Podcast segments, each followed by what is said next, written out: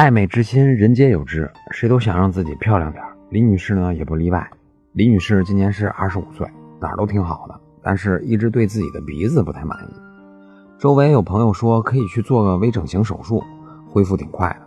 但是李女士还是不放心，认为在自己脸上开刀太恐怖了，不敢做。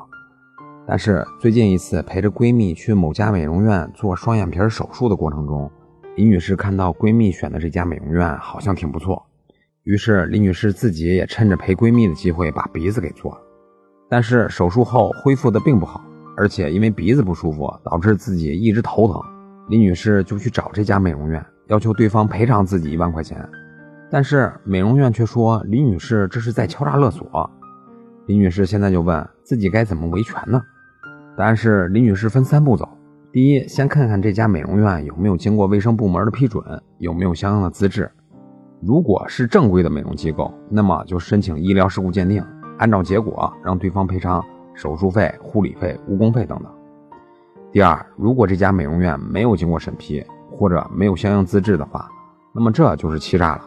直接按照消费者权益保护法，也就是我国消法的规定，让对方赔偿相应损失。第三，李女士在上述的这2个过程中还可以主张自己的精神损害赔偿，所以只要李女士提出的赔偿金额符合鉴定的结果和法律的规定，那么这就是合理的，不是敲诈勒索。那么以上就是今天的音频，供您参考。